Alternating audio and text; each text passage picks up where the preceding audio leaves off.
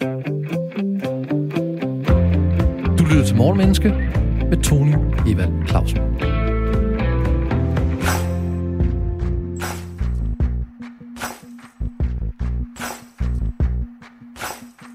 Intet tidspunkt er bedre end nu. 2021 er nu halvvejs, og verden er i den grad forandret det seneste år. Coronapandemi, restriktioner, OL og en sommerferie mere i Danmark end udenfor. Hvad kan vi lære af de store og små nyhedshistorier, aktuelle begivenheder og tendenser? Og hvad kan de ting, der er sket, fortælle os om os selv, adfærd og psykologi? Ambitionen i Morgenmenneske er at gøre både dig, gode lytter, og os selv klogere på mennesker og adfærd fra morgenstunden. En mental morgengymnastik, hvis mål er at udfordre vores, altså din og min, vilje til at gå på opdagelse i mennesket, i beslutninger og handlinger. Du og jeg har selskab af en eller flere morgenkloge gæster, der både har en mening og en viden, der kan belyse de psykologiske og adfærdsmæssige baggrunde for aktuelle emner og begivenheder. Og så i øvrigt godmorgen og velkommen til Morgenmenneske. I dag handler Morgenmenneske om døden. Hvad kan vi bruge den til? Vi var samlet for at lege, holde fest og forsøge at gøre en god figur til fodbold-EM. Og pludselig var vi konfronteret med en af livets realiteter. Døden. Der lå Christian Eriksen og stirrede livløst, imens hele verden så magtesløs til. Aftalen var fodboldfest og lege og glæde og konkurrence, og så kom døden, og endda til meget stor ulejlighed brasende ind og ødelagde det hele og den gode stemning. Verden gik i chok og måtte forholde sig til et af livets konkrete realiteter, og måske også store mysterier. At det fysiske liv en dag ender, og vi aldrig kan vide, hvornår, hvor eller hvordan. Ligesom livet sker for os, gør døden det samme. Den sker for os. Hvad kan vi bruge døden til? Hvordan bør vi forholde os til den? Er døden en bekræftelse på livet, eller en påmindelse om, at det hele kan være lige meget? Disse og sikkert mange andre spørgsmål kan vi måske få svar på af programmets tænksomme, tiltalende og talentfulde gæster, nemlig Sasha Emilie Stopa, postdoc ved Institut for Kultur og Samfund ved Aarhus Universitet. Hej Sasha. Hej. Også hej til dig, Anders. Hej, hej. Du hedder Anders Petersen. Du er, hvis du ikke vidste lektor ved Institut for Sociologi og Social Arbejde ved Aalborg Universitet, og du er også medforfatter til en artikel, der hedder Dødens nye nærvær. Mm-hmm. Velkommen til. Tak skal du have. Lad os starte med at definere termerne. Jeg har slået op i ordbogen, og døden bliver defineret i øh, ordbogen over det danske sprog som livets ophør, alle livsfunktioners ophør. Og et ophør, en tilintetgørelse. Og ofte så er det en, en personificering af døden betragtes der, at det, det, det er den her, der forårsager livets ophør. Ofte i skikkelse af en gammel mand eller et skelet, der er klædt i sort, og som bærer en læg. Det er altså døden. Og så skal vi kigge på det her med at bruge, at lade noget være et middel eller en hjælp til at opnå et bestemt formål eller resultat, gøre brug af. Eller lade noget få sin naturlige eller sædvanlige anvendelse. Og tage noget og anvende det, indtil der ikke er mere tilbage. Så fik vi termerne på plads. Hvad kan vi bruge døden til? Og øh, uh, Sasha, jeg kunne godt tænke mig at høre, hvad du tænker om et citat af Chuck Palahniuk. Vi skal alle herfra på et eller andet tidspunkt. Målet med livet er ikke at leve for evigt, men derimod at skabe noget, der vil. Hvad tænker du om det, Sasha? Jamen, jeg tænker, at øh, det kan vi håbe på, at, øh, at, at alt det gode, vi gør her i livet, det øh, kommer til at leve videre. Men jeg tænker samtidig også, at det er sådan lidt altmodisk, gammeldags forestilling om, at øh, vores ære eller vores ry og rygte kommer til at overleve os, øh, og kommer måske vores familie til gode. Øhm, og det er jo egentlig en forestilling, som vi ikke i det moderne samfund abonnerer på, fordi vi ikke tror, at vi er bestemt af vores families ære på samme måde, som man gjorde i et tidligere samfund. Øhm, så øh, det er sådan den ene side af det, at det måske peger på sådan et, øh, et, et gammeldags øh, verdensbillede, hvor jeg gør noget godt i dette liv, jeg opfører mig heldemodigt, og så kommer mit, det mine børn til gode, fordi de får del i min, i, i min, hel, i mine heldemodige gerninger. Øhm, og det, øh, det, ja, det individualiseret tid, der øh, stikker det måske lidt, øh, ja, hvad skal man sige, der, der klinger det ikke så godt. Men det kan selvfølgelig også være, at vi alle sammen skal være heldige i vores eget liv, og skabe os et navn, og der kommer til at, at leve for evigt. Øhm, og det er jo virkelig individualiseret. Altså, det er jo virkelig, at vi, at vi selv øhm, kan gøre noget, øh, som, som, øh, som også om 100 år kommer folk til at læse mine bøger, for eksempel, eller sådan. Ja. Altså, det er jo en lidt... Øh, altså, det kan vi jo ikke alle sammen. De fleste af os er jo helt normale mennesker, som ikke skriver bøger, som man om 100 år vil læse. Even, selv Claus Riffbjerg er muligvis en person, som vi ikke om 100 år læser, selvom det var han nok selv overbevist om, han var. Så, så i den forstand, vi kan jo ikke alle sammen være helte. Øhm, og det er jo sådan den individualiserede tidsalder, hvor vi tror det, at jeg kommer til at skabe noget, der vil overleve mig. Altså, min mor sagde engang til mig, og øh, medgivet, jeg er jo enebarn, så hun holder rigtig meget af mig, og hun sagde engang til mig, du skal ikke være ked af det, skat, fordi alle store tænkere er misforstået i deres samtid. Og, og har sådan løfter om, at det bliver, når jeg gang jeg dør, så, eller bliver ældre, eller med, ældre end jeg er i dag, så, så forstår de dig. Ja, Øhm, det er jo det. jeg, jeg, tænker, jeg nok er lidt ligeglad på daværende tidspunkt. I hvert fald, hvis jeg er død.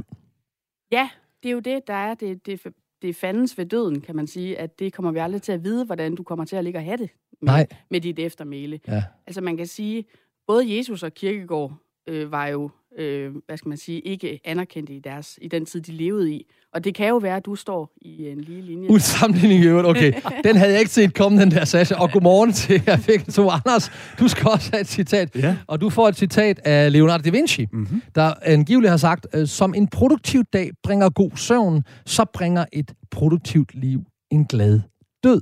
Ja. Hvad tænker du om det? Jamen, øh, lad mig lige først øh, lave en lille replik til det, I talte om lige før, Ja, fordi at øh, det, som der jo er interessant ved Kirkegård, det var, at han vidste, at han ikke var anerkendt på sin tid, og han vidste, og det skrev han direkte, at det er først senere, at jeg faktisk vil blive virkelig værdsat for det, jeg nogle gange har skrevet. Og det er jo vældig, vældig få mennesker fundet, skal jeg lige hilse at sige, at øh, ligesom kunne tage den på sig, ikke? Og det er jo uden øh, nogen sammenligning overhovedet, så kender jeg ikke nogen i dag, der ligesom vil kunne sige det på den måde der øh, overhovedet. Ja, Så, måske øh, sagde Claus Riffjær det. Det ved jeg ikke, om han gjorde. Lige præcis. Ja. Og, og, og bare lige en enkelt kommentar til det. Det er jo noget, vi har fra profetlitteraturen i Mm. det gamle testamente. Altså, for, altså en profet skal jo altid være sig ved sit kald. Øhm, og, og i den forstand er det, altså det der med bare at være en, som samtiden accepterer og, og jub, tiljubler, øh, er egentlig nok tegn på, at, øh, at den sandhed, du siger, det er bare at plapre samtiden efter munden, og ikke den sande sandhed. Okay, men den er også gratis jo. Altså, den er jo gratis, fordi hvis, at, at, at jeg, hvis jeg nu skriver en bog igen, og, øh, og i den skriver, I vil ikke kunne værdsætte det her før efter min død, så er det jo gratis forstået på den måde, at hvis jeg er totalt glemt, er der ikke nogen, der kan huske det. Og hvis jeg så bliver værdsat, så siger jeg, "Øj, hvor var han forsynet. Ja. Altså, vi ved jo ikke, hvor mange tusindvis af bøger og, og forfattere, der har sagt noget præcis det samme, som ingen aner, hvem er i dag, og ingen interesserer sig for. Men altså, Kierkegaard, det er en gratis sætning.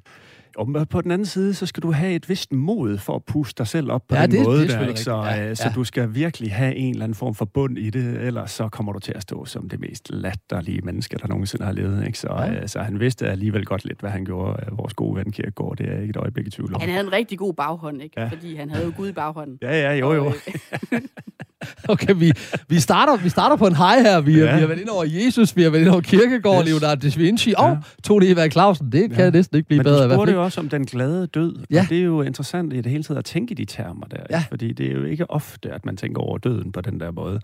Men man kan jo tænke i en tilfreds død.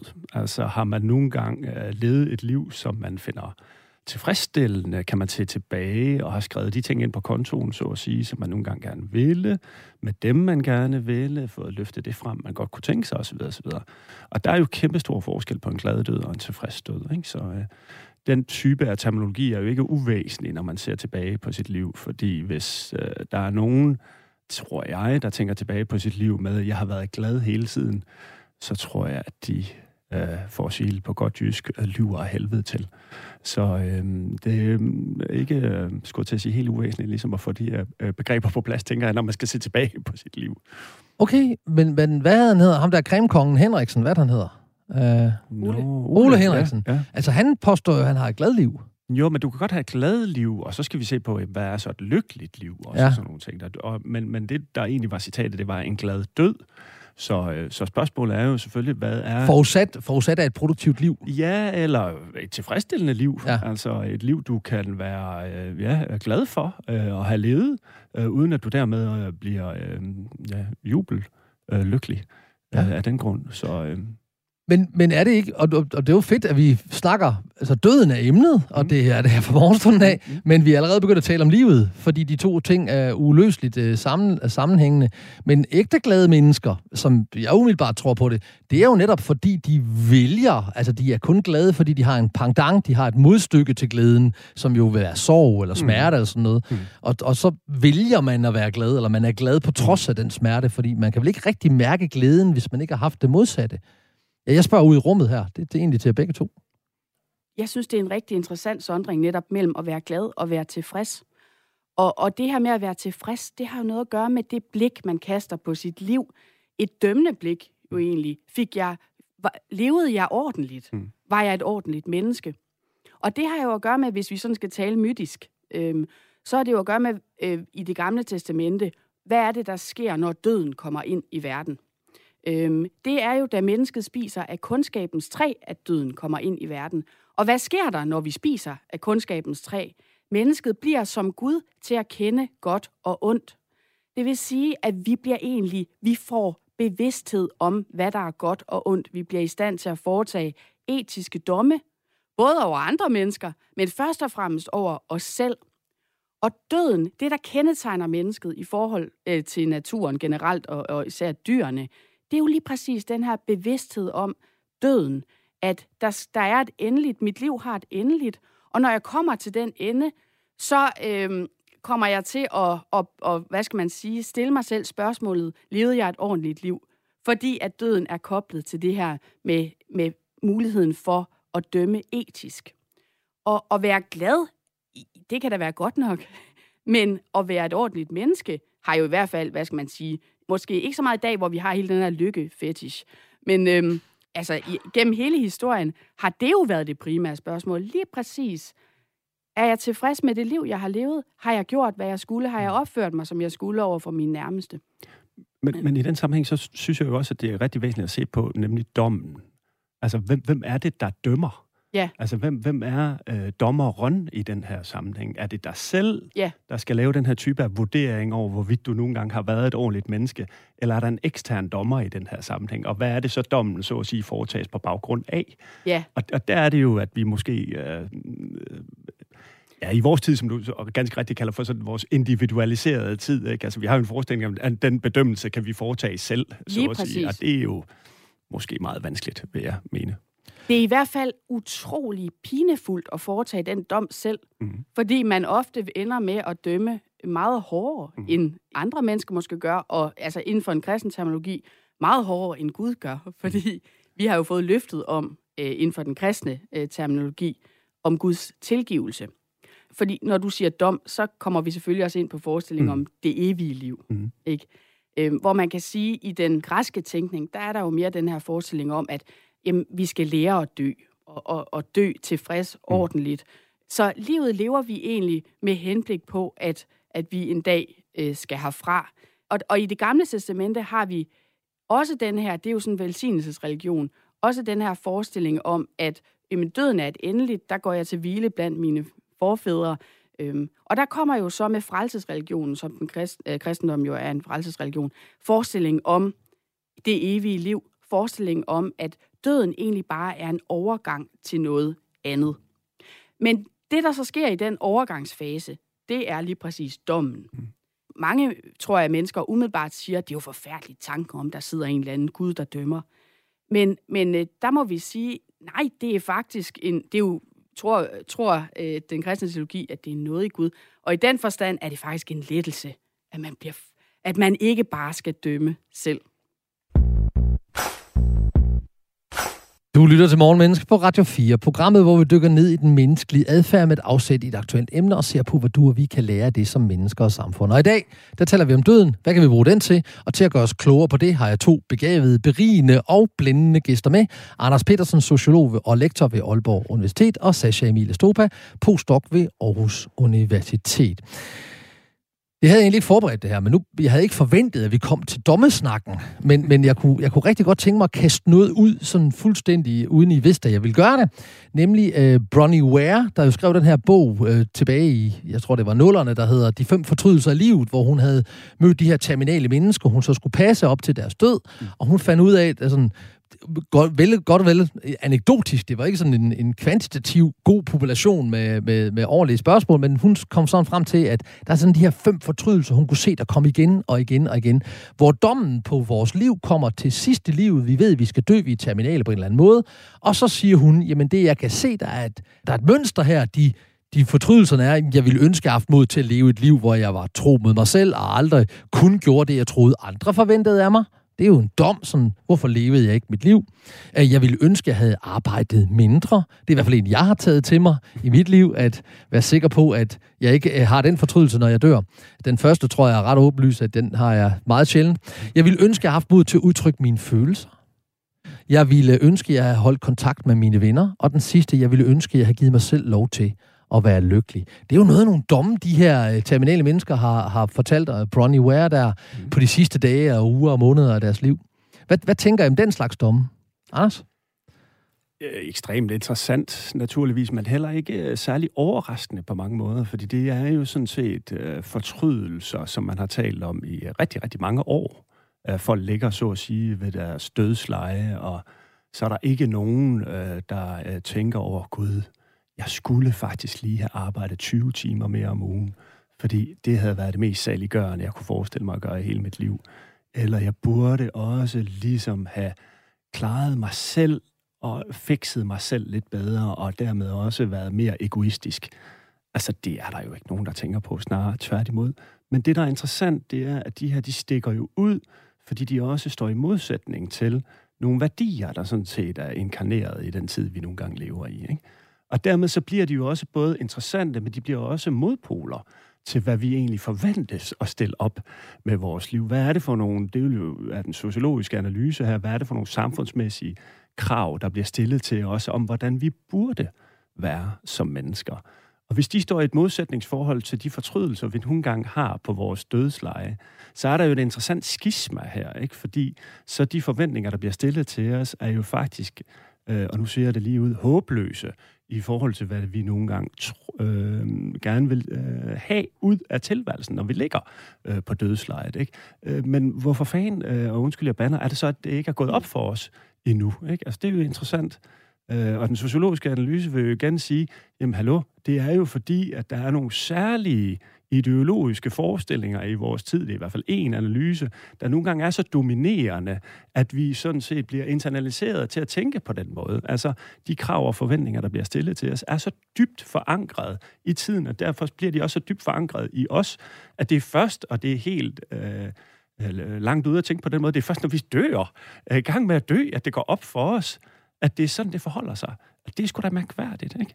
Men, øh, og derfor bliver det jo både ikke overraskende, men også meget sigende. Store sandheder er jo ofte ret banale. Sasha, mellem vores kære, så bliver døden ofte fortrængt som et emne. Ligesom om, at, at vi skal ikke tale om, om døden. Nu er jeg sådan en, der ikke har noget problem med at tale om det, men, men det, det, det er flere lejligheder, hvor jeg sådan har taget døden op, hvor det er sådan, ej, du skal ikke ødelægge den gode stemning, Tony. Øhm, hvad tror du er årsagen til, at vi, vi ikke får i talesat, øh, mor og far, I dør jo på et eller andet tidspunkt. Hvad er jeres forhold til det, hvad skal jeg gøre efter jeres død? Eller, eller over mod vores børn, hvad skal de forholde sig til vores død? Hvorfor tror du, vi fortrænger døden som sådan noget negativt, noget, der ødelægger den gode stemning? Fordi at øh, døden er jo noget, der er noget negativt, der ødelægger den gode stemning. Øh, døden er jo det mest smertefulde, ikke mindst for de pårørende. Og derfor er det jo et, ekstremt svært at tage den samtale med, med ens forældre. Øh, fordi det er relationens ophør i en vis forstand, øhm, og, og derfor er det meget smertefuldt. Men så har jeg også en, en anden refleksion, og som også har lidt at gøre med det, øh, vi taler om. Øh, det er det her med, at døden har ikke samfundssind. Altså, døden er utrolig besværlig, hvis man gerne vil skabe et, et velfungerende samfund.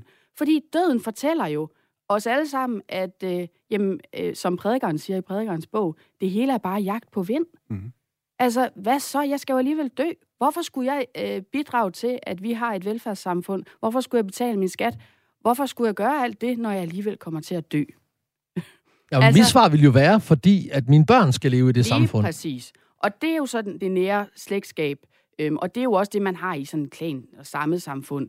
Men i dag i det individualiserede samfund, hvor rigtig mange mennesker lever alene, og, og flere og flere mennesker ikke får børn, øhm, altså der kommer døden Øh, der kan døden jo virkelig være incitament til hedonisme. Altså, og det er sådan set også det, der ligger i prædikernes bog.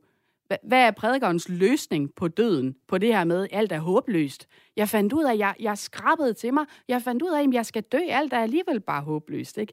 Det, det, der kommer, er det samme som det, der var. Alt er bare en eller anden håbløs cirkel, og så kommer døden. Og, og prædikernes løsning, det er, spis og drik og vær glad. Det er jo sådan hedonistisk, ikke?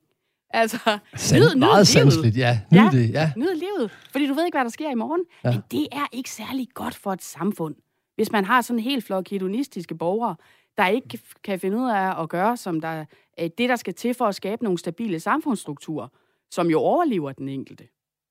Men, men, men det er jo fordi, du antager, at hvis nu vi levede hedonistisk, så ville vi ryge, drikke, feste, hore og, og øh, være ligeglade med alt muligt.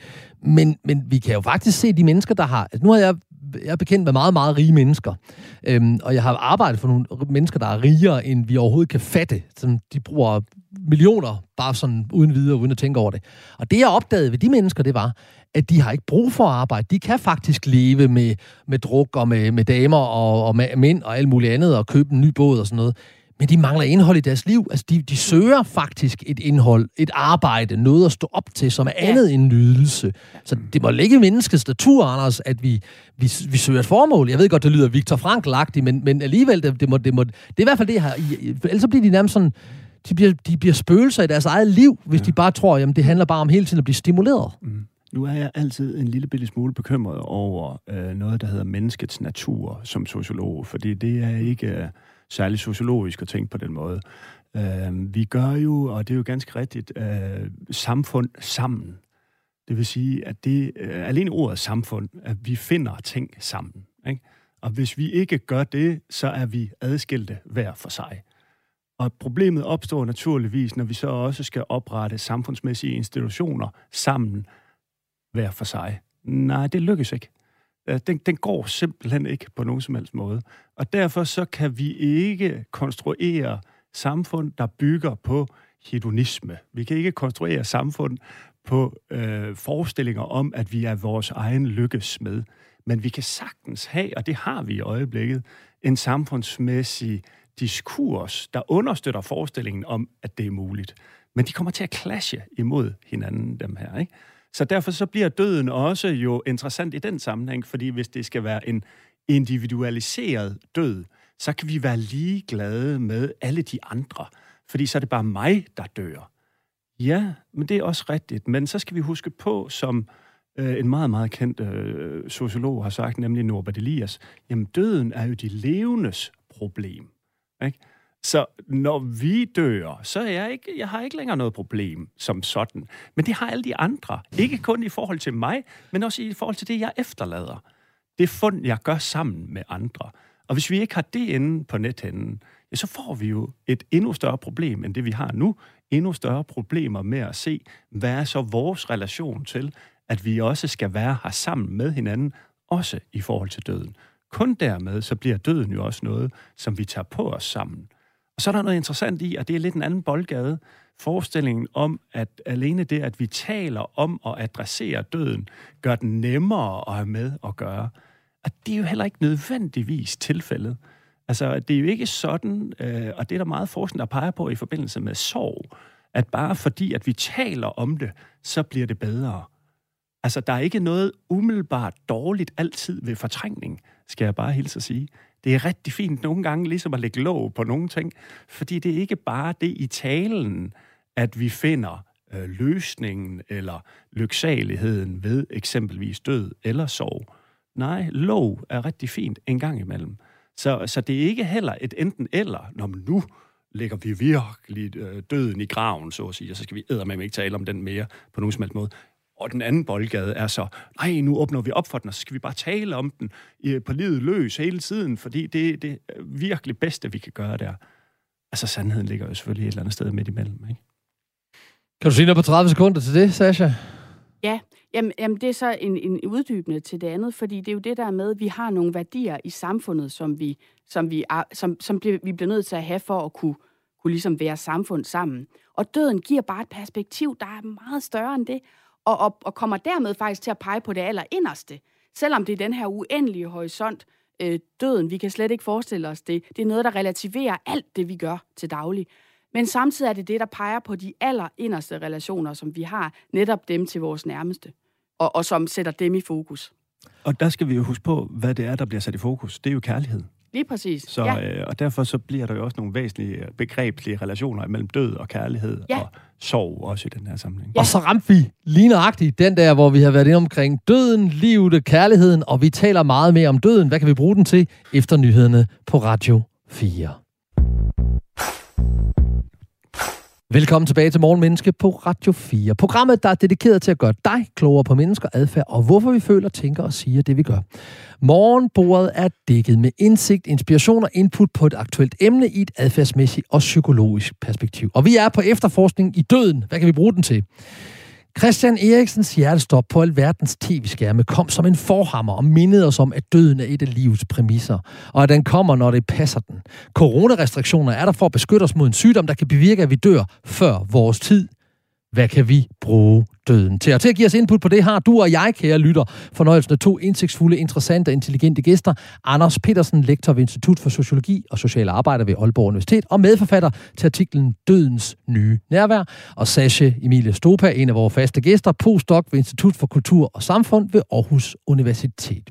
Og jeg vil lige rise op, hvad noget af det, vi snakkede om. Vi snakkede om Jesus, vi snakkede om kirkegård, vi snakkede om, om mig, og vi snakkede om, at, øh, at vi skal lære at dø, at øh, dommen er en del af det at forstå døden, og at døden ikke har samfundssind. Det må være dagens one-liner. Døden har ikke samfundssind, og at vi jagter en vind. Og Anders, det kan jo synes som om det her, nu snakker du selv ind i den samfundsmæssige del med, at, at døden i vores samfund har sådan en tvedel. Enten så skal vi ignorere den, eller så skal vi snakke om den, ligesom om der er de to udfaldsrum. Men i, i samfundet generelt, så bliver den ofte undertrykt i offentligheden. Hvad er din vinkel på den her undertrykkelse, der er mere end, end i talesættelsen, i hvert fald i det danske samfund? Nå, men det er jo direkte koblet til det, Sasha siger. Altså, døden har ikke samfundssind, og dermed er så døden jo absolut heller ikke hvad, hvad skal jeg sige, det er jo ikke nogen festlig anledning, øh, som man tager op i en hver given lejlighed, og vi kan jo lige forestille os det her scenarie, at du sidder til et middagsselskab, og du vender dig om til din venstre side, og så spørger din borddame, Nå, hvad tænker du så om døden? Som det første, og I har ikke engang fået forretten, ikke? Altså, det er jo ikke det, man gør, så at sige. Man taler om alt muligt andet. Øh, men man kunne måske gøre det i nogle andre øh, sammenhæng. Og så bliver vi jo mindet om døden, og det er jo der også, hvor det sociologiske går hen og bliver interessant, ved nogle begivenheder, som eksempelvis Christian Eriksens kollaps. Men coronapandemien har jo i særdeleshed også været en påmindelse om, at døden er jo særdeles nærværende i vores øh, tilværelse, hvad enten vi vil det eller ej. Og i coronapandemien øh, er vi jo blevet mindet om det øh, helt bogstaveligt ved hjælp af øh, pludselige dødsfald, Øh, og hvis der ikke har været pludselig dødsfald, så har det i hvert fald været gule øh, bjælker på, øh, hvad hedder det, vores øh, newsfeed med øh, ekstra ekstra. Øh, nu er der så så mange, og se nu også karavanen i Italien, der kører ud af... Bergamo. Ja, Bergamo, ikke? Og det, er, det var helt skidt. Eller, øh, hvem husker ikke billederne fra New York, hvor de nærmest må opfinde en ø, øh, og begrave på, fordi det gik så stærkt lige pludselig. Ikke? Så, så vi, vi får den påmindelse øh, om, at døden er jo en del af det at leve, øh, men vi bliver ekstra påmindet om det i de her krisetider her. Og så er der de enkeltstående tilfælde, hvor der er sådan nogen som øh, Christian Eriksen, der kollapser, og øh, lige pludselig jo også, øh, så at sige, øh, gør noget ved os øh, som øh, individuelle mennesker, men også som folk, fordi han nogle gange er øh, den person, han er. Øh, så vi, øh, vi øh, mander os op og, øh, øh, og, og finder sammen øh, der. Ikke? Jamen, det er jo det, der skete øh, og at vi lige pludselig får den der følelse af, at der er jo en samhørighed her i det øjeblik, at der bliver så øh, skæbnesvangert, øh, som det gør for Christian Eriksen. Nu døde han jo ikke heldigvis. Ja, det gjorde han jo.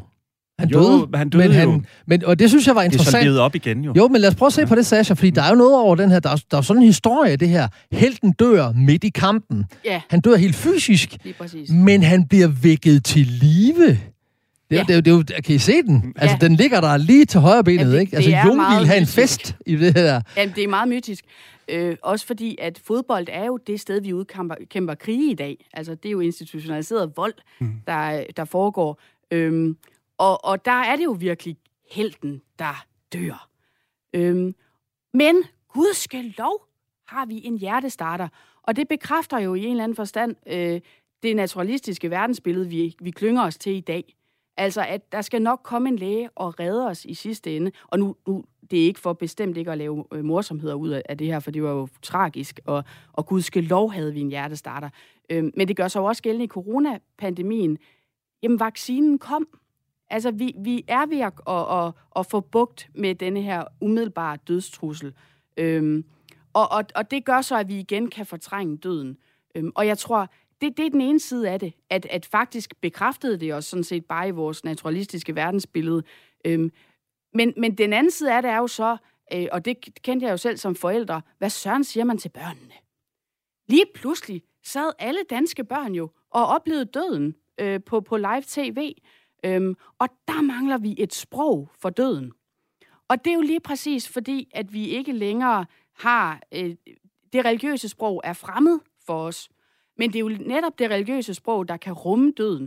Det er jo også en, jeg tror faktisk, det er en meget stor lettelse for mange mennesker, når, der, øh, når de har død i, i deres familie eller blandt deres venner, at man så kan gå hen i kirken, og så er der et ritualiseret sprog øh, for døden.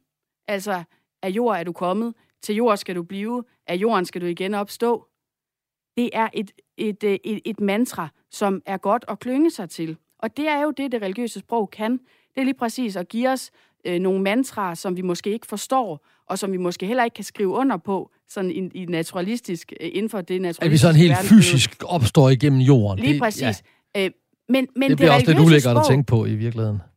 Det, det kan være ulækkert ja. at, at, at tænke på. Altså, Lazarus var, var... Øh, det må have været rigtig ubehageligt at se ham komme ud af graven, ikke? med, med de der øh, tøjstumper hængende omkring sig, ikke? Fordi han var blevet viklet ind. Og, øh, men, og han lugtede jo også, står der, ikke? Altså, han lugter. Du skal ikke gå derind, Jesus, fordi han lugter. Han er begyndt at rådne. Ikke? Nå, så døden er jo rigtig ubehagelig på den, øhm, i den façon. Øhm, men, men det religiøse sprog, det, det er ikke et sprog, vi behøver nødvendigvis at forstå med vores kognitive øh, bevidsthed.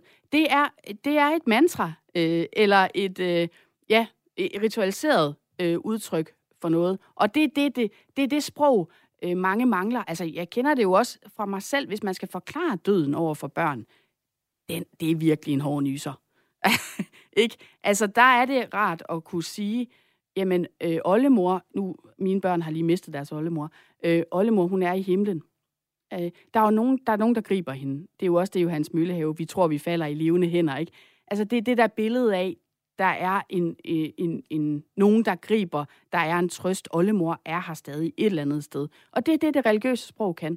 Men Anders, mm. det, det er jo teologen, vi taler med her. Ja. Det er, det er postdokken, ja. der, øh, der har læst teologi, og som jo også alt andet lige er troende. Det antager jeg, du er. Altså jo, det, lad os tale længe om det, hvad ja. vil det sige. okay, godt. Men min pointe her er bare, at når Sasha taler ind i det religiøse sprog, taler hun så ikke bare ind i det hele taget sproget, fordi vi som samfund jo altid skaber nogle værdier. Om de så er, be, be, om de så er be, begrundet i, i Jesus, eller i Mohammed, mm. eller i, i uh, Krishna, eller i alle mulige andre, er det ikke således, at vi altid har et værdisæt som samfund, som på udtalt og uudtalt altid styrer vores tanker, eller styrer vores, vores meningen med samfundet. Hjælp mig her. Du... Ja, nej, men altså, det er jo, øh, skulle til at sige, ikke hvilket som helst sprog, som Sasha taler sig ind i. Altså, det er det jo bestemt ikke, og det ved vi jo også i den øh, kontekst, vi befinder os i i det her land her. Ikke? Altså, hvis, hvis det kristne sprog, øh, så at sige, havde været fraværende øh, for øh, Danmark som nation, øh, så havde vi jo nok set ganske anderledes ud. Men det er jo ikke ens betydende med, at det er det eneste sprog, der findes for at konfrontere os som mennesker med døden. Der er jo alle mulige andre typer af sprog. Det er ikke nødvendigvis fordi, at de er lige gode alle sammen. Øh, det er heller ikke sådan, at de er sidestillet med hinanden på nogen som helst måde. Øh, men der er andre sprog end det kristne. Der er andre religioner også, øh, der jo også adresserer døden. Og så er der jo andre forestillinger, om de så er spirituelle, eller om de bare øh, ikke har nogen som helst anknytning til nogen som helst spiritualitet eller øh, religion, så findes de jo, så at sige, øh, derude. Og det, det er jo... De opstår spontant? Nej, jeg ved ikke, om de opstår spontant, for det, som øh, Sasha, hun nogle gange er øh, inde på her, det er jo selvfølgelig, hvad er det for nogle ritualiserede praksiser, vi nogle gange har om vores død. Og det er klart, at i, i, i vores land, der er de mestendels knyttet an til øh, hvad hedder det, øh, til kristendommen. Ikke? Mm. Altså, mange af os har jo været til en begravelse i en dansk kirke. Vi ved udmærket godt, langt de fleste af os, hvad vi skal gøre, når vi går ind i en kirke, hvornår rejser vi os op, hvornår er det, vi synger de her salmer, hvornår er det, præsten siger det ene, og det andet, hvornår går vi over og får graveøl, hvad er det for nogle taler, der bliver holdt dit og den. Og det er der en enorm øh, forløsning i, fordi vi netop, så at sige, har et manuskript for, hvordan at det her det bliver adresseret. Og det manuskript kan vi bare også få i andre sammenhænge. Det, det er der jo ikke nogen tvivl om. Der er jo så bare det, at det kristne manuskript, så at sige, har en ret væsentlig rolle at spille i det land, vi nogle gange øh, lever i her. Ja. Øhm, sådan er det jo. Jamen, jeg er fuldstændig enig. Øhm, og, og det, jeg pegede på, er egentlig ikke... Altså, det du siger med værdier, og det er jo lige præcis de naturalistiske værdier, vi lever efter. Altså, at videnskaben må kunne ligesom... Altså, det jeg taler om, det er der, hvor det verdensbillede ligesom må give op. Der, hvor det er nogle andre øh, hvor vi mødes af nogle andre størrelser. Vi mødes af magtesløshed. Det er jo noget, der virkelig modsiger øh, det, det samfund og den øh, indbildning, vi gør om os selv. Ikke? Nej, vi sørger med nogen, der mægter øh, ting og, og kan og gør og vil. Øhm, og der kan man sige, at døden peger virkelig på magtesløsheden jo, og peger på der, hvor vores kræfter ikke længere strækker til. Øhm, og der er det, at og det er lige præcis, når jeg siger det religiøse sprog, så kunne jeg lige så godt sige den religiøse praksis. Mm. Fordi det er lige præcis de der øh, ritualiserede praksiser, øh, som kan gribe os der, og som kan give form. Altså noget af det værste, det er jo erfaringer, man ikke kan give form. Øh, og det er jo også det, det vil sige at give sprog til noget. Det er, det er jo at, at formgive det. Ikke? Og mening har rigtig meget at gøre med form. Det formløse er meningsløst. Øhm, og der kan religionen give form til de her erfaringer. Øhm, og der, det er rigtigt, der lever vi så i en kristen kontekst, hvor man giver form på en bestemt måde. Øhm, og, og det, der er med den form, det er, at det skal helst være noget, vi er blevet opdraget i, og, og, og ligesom er, er blevet overleveret os. Og, fordi så gør det os trygge, og, og det er jo genkendelsen, ikke? Vi, vi genkender mm. formen. Og det, gør, det, kan, det kan trøste. Du lytter til Morgenmenneske på Radio 4, og i dag taler vi om døden. Hvad kan vi bruge den til? Og vi er beriget med to givende, gennemtænkte og små geniale gæster til at belyse døden i alt sit mørke, nemlig Sasha Emilie Stopa, postdoc ved Institut for Kultur og Samfund ved Aarhus Universitet, og Anders Petersen, sociolog og lektor ved Aalborg Universitet. Anders, med den ansats, hun lige lavede der, der har du sammen med øh, en kollega, Michael Hvid Jacobsen, skrevet en artikel, der hedder dødens nye vær, nærvær. Skitse til en samfundsdiagnose mm. er jeres undertitel. Mm. Vil, du, øh, vil du fortælle lidt om jeres analyser og hvad jeres budskab er i det skriv? Ja, altså, vi har jo ikke noget decideret budskab. Vi har jo en analyse af, hvordan tingene, så at sige, hænger sammen, når vi ser på, hvordan døden øh, tager form, for at bruge det udtryk, i den tid, vi lever i nu. Og vi har været lidt inde på det med corona, at det er jo der, den begynder at antage en ny form, fordi den bliver så øh, nærværende for os. Og vi har brugt utrolig lang tid på at skubbe døden væk fra os og distancere os fra døden og placere de døende steder henne, som langt de fleste af ikke er os, kom i umiddelbar nærhed med øh, plejehjem, hospitaler, øh, hospice osv., og det er der ikke nogen værdidom over som sådan. Det er en samfundsmæssig udvikling, der er sket der. Det vil sige, at det er jo øh, døden, der er blevet gjort til en distanceret øh, del af livet, øh, hvor at vores øh, optik var, og det er jo ikke vores, men altså øh, forestillingen om, at døden tidligere har været en fuldstændig naturlig del af tilværelsen, i den forstand, at den var jo lige ude foran vores dør, så at sige. Ikke? Øh, fordi øh, sådan var det jo øh, på et tidspunkt. Men så er det, vi begynder, som Sasha også øh, har været inde på, ligesom at få sådan et medicinsk øh, blik øh, på livet, og med det, øh, så bliver døden med den øh, polsk-engelske sociolog Sigmund Baumans ord, fornuftens skandale. Ikke? Altså, øh, det er jo fuldstændig fantastisk måde at betragte det på. Hvorfor er det, vi ikke har forbugt med døden? Det er sgu da latterligt, at vi ikke har en naturlig øh, medicinsk videnskab, øh, som kan lige klare det sidste stykke for os, opfinde, lad os bare øh, lave den her vilde antagelse, pillen imod døden, vaccinen mod døden. Tænk sig, hvis det er sådan, at det er tilfældet. Det har vi bare ikke kunne gøre endnu. Men der er alle mulige andre ting, som folk de gør. De lader sig nedfryse og alle mulige mærkelige ting. Ikke? Fordi at på et eller andet tidspunkt, så skal det nok lykkes for os øh, at gøre os udødelige. Ikke? Vi, vi er ligesom ikke rigtig nået dertil endnu, og det er altså en skandale. Men når vi bliver konfronteret med døden, som vi er blevet her under corona, så bliver vi den øh, nærmere os, fordi vi hele tiden ser den alligevel lidt på distance, ikke? for der er langt til New York, der er langt til Bergamo, og vi oplever den heller ikke helt, for det er jo ikke sådan, at folk de falder om som fluer på gaden, ikke? at de bliver hurtigt uh, gænget væk, og vi finder ud af det lidt. Jamen, det gør de jo. Øh, det er jo lidt i respiratorer og sådan nogle ting. Hvor mange er der af dem, og hvad vil det egentlig sige? Og indlæggelsestallene er så vigtige. Så de, de, det er både og, ikke? Så der er et nyt nærvær i det, ja, men alligevel et nærvær på distance. Ikke? Så, så det er ikke sådan, at vi har en, den her fin følenhed øh, med døden, men den er kommet os nærmere. Det er jo det, der er pointen i vores øh, artikel. Sasha, døden, det nye nærvær, en samfundsdiagnose. Kan vi definere den øh, gode død versus den dårlige død? Både for vores eget vedkommende, men måske også for vores kære? Øh, altså man kan sige, det er jo i hvert fald det, øh, man har forsøgt at gøre gennem årtusinder. Altså der er jo mange øh, verdenshistorien er jo fyldt med håndbøger i den gode død. Ikke? Altså, hvordan man ligesom, ah, ars moriendi, hvordan man lærer at dø ordentligt.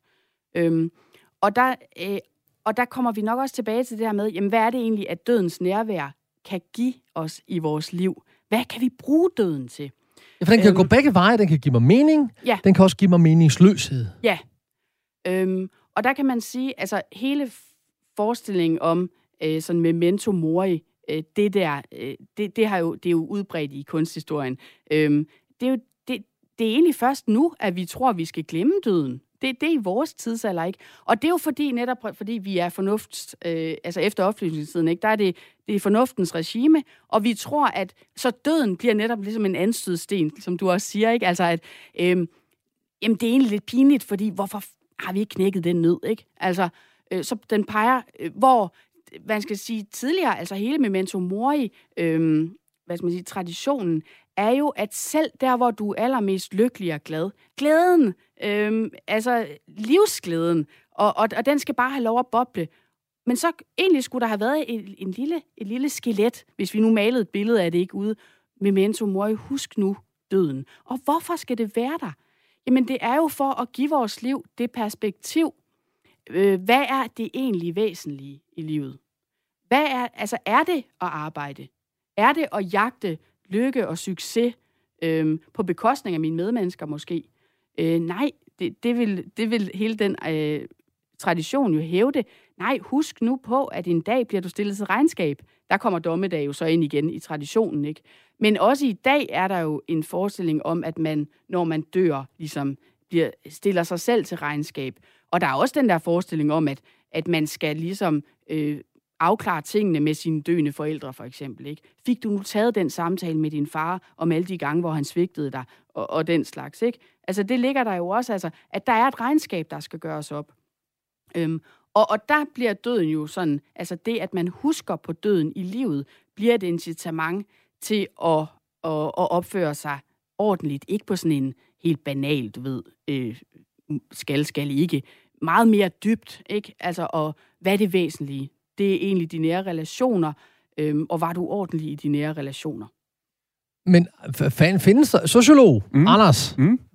har der fundet samfund, hvor man sådan sked på det hele og sagde, jeg er min egen lykkesmed, og har de kunne eksistere? Altså findes der et, et, en pendant til det? Så jeg er jo enig i alt det, Sasha lige har sagt. Mm. Men, men er der nogen, USA. der har... Jamen, men ja, det er jo meget interessant, men de har stadigvæk et fællesskab. Men lad, lad, lad, Anders, giv os et, et bud på det. Ja. USA, er det... Øh... Nej, men det interessante i den her sammenhæng er ikke, hvorvidt at det findes som en, lad os sige, empirisk entitet. Okay. Det interessante, det er, hvad du får nogle forestillinger, vi gør os om, at det kan findes. Altså, hvad er mulighedsbetingelserne for, at der eventuelt kunne være noget, der hedder et samfund bygget op af ideen om, at alle er deres egen lykkes smed. Ikke? Det er nok til, at vi så at sige agerer og reagerer efter disse forestillinger, hvis de er forankret nok i vores samfundsmæssige værdier og normer. Okay. Det er jo sådan en sociologisk analyse. Ja, ja. En meget, meget kendt øh, tysk sociolog, der hedder Hartmut Rosa, øh, der har skrevet øh, masser af fine bøger om, hvordan at den øh, moderne eller senmoderne verden, vi nogle gange lever i, er karakteriseret ved acceleration. Altså ideen om, at der er kun én, øh, tager det meget øh, billedet her, der er kun én øh, pedal, som vores højre fod skal trykke på, og det er speederen. Ikke?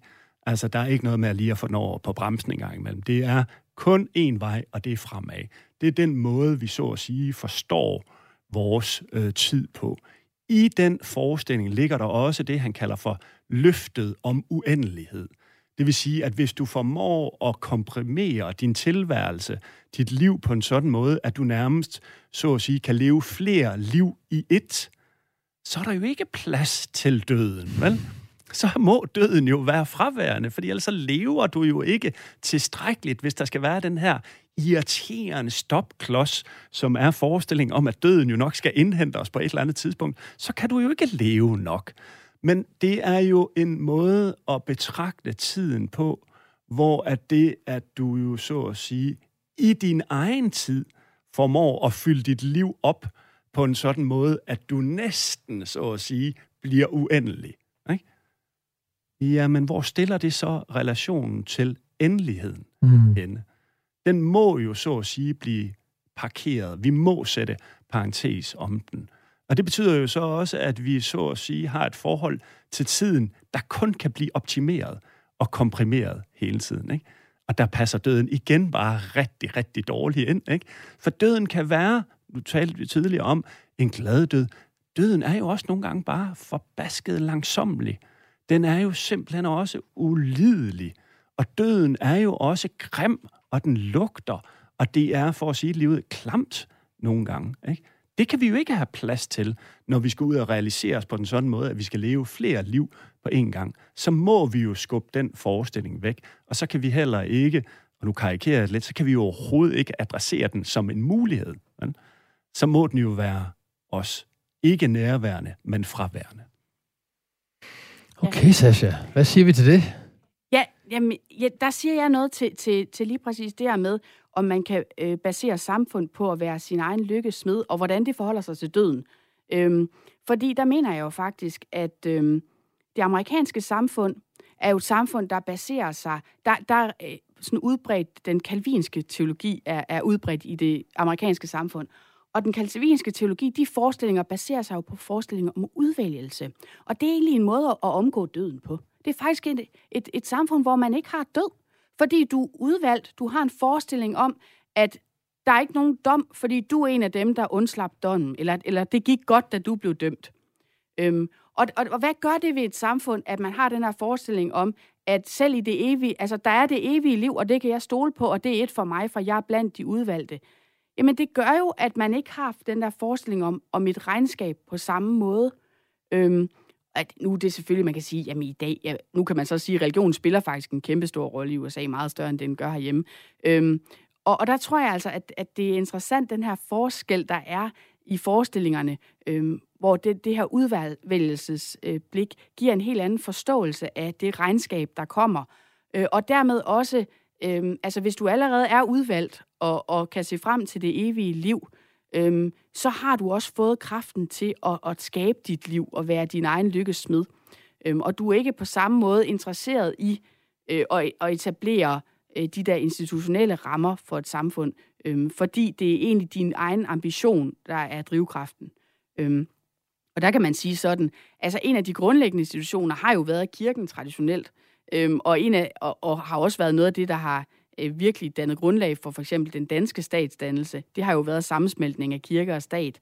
Øhm, og der har du jo i staten det perspektiv, evighedsperspektivet, iboende i staten, når du får kirken koblet, koblet sammen med staten, øh, således at, øh, at du får incitamentet til at opføre dig ordentligt, også sådan inden for samfundsstrukturerne. Øh, fordi at det ikke bare slutter her, men at du har et forhold til Gud, og det er det Guds forhold, der egentlig spejler sig i, øh, i dit forhold til autoriteter. Men altså, det er jo så i det førmoderne, jeg taler ja, men, nu, ikke men, også? Men, men lad os lige prøve at holde, fordi med, med alt det, I lige begge to har skitseret, vi har været ret højt flyvende her, ja. det, lad os lige prøve at køre ned noget helt praktisk. Vi har en anden mut tilbage, eller noget i den retning. Så mit spørgsmål til jer begge to, og, det, og I skal svare kort, ja. det er, hvad er den sundeste måde at forholde sig til min egen død på? Anders først at det er fuldstændig umuligt for mig at svare på. Det kan jeg lige godt sige. Hvad er den sundeste måde I at forholde perspektiv? sig til? Nå, i mit perspektiv, at, som... Ja, du, du er kommet her, fordi at du I, har en holdning. Jo, jo, men altså, i mit perspektiv, jamen, øh, jeg har øh, i øjeblikket en situation, hvor der er en af mine nære familiemedlemmer, der er, er ved at dø. Øh, og den måde, jeg forholder mig til det på, det er at være åben over for, at det er det, der sker. Ja. Og så kan jeg konfrontere mig selv og mine medmennesker med, at det er sådan, det nogle gange er.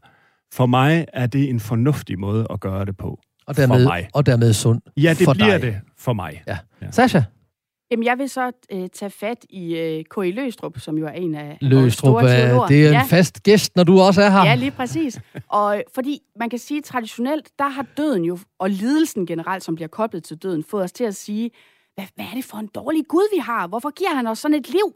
Det er jo det, der hedder teodicé-problematikken, ikke? Sådan et liv, hvor vi skal lide og dø, det er uretfærdigt. Og der siger Løstrup, nej, det er lige præcis omvendt. Vi skal lave en nihilodicé. Hvorfor findes der godt? Og det giver jo taknemmelighed over livet. Døden giver egentlig det perspektiv på livet. Hvorfor er der ikke bare død? Hvorfor er der faktisk liv? Og således formidlet. Og forhåbentlig beriget gik vi sammen på efterforskning i døden. Hvad kan vi bruge den til? At du fik mange bud, kære lytter. Må du, som jeg, have fået nye indsigter, input og inspiration på emnet? Jeg er i hvert fald den der med, at døden ikke har samfundssind. Den, den, den, bor i mig nu. Det er helt sikkert. Tak til vores unikke undersøgende og uforlignelige gæster. Sasha Emilie Stopa, postdoc ved Institut for Kultur og Samfund ved Aarhus Universitet. Tak fordi du kom, Sasha. Selv tak. Anders Petersen, lektor ved Institut for Sociologi og Social Arbejde ved Aalborg Universitet og medforfatter til artiklen Dødens nye nærvær, som jeg kan anbefale. Tak fordi du kom også. Selv tak. Af hjertet og hjernen. Tak fra lytterne og jeg. Du kan få meget mere Morgenmenneske på podcast, der hvor du henter din podcast, eller på Radio 4-appen. Programmet er produceret af Only Human Media, og jeg hedder Tony Eva Clausen, og det bliver jeg efter planen ved med indtil den dag kroppen med det navn ophører med at leve, og hvad der sker efter det, det er jeg ret sikker på, at jeg er ligeglad med, hvor end jeg er. Vi høres efter planen ved.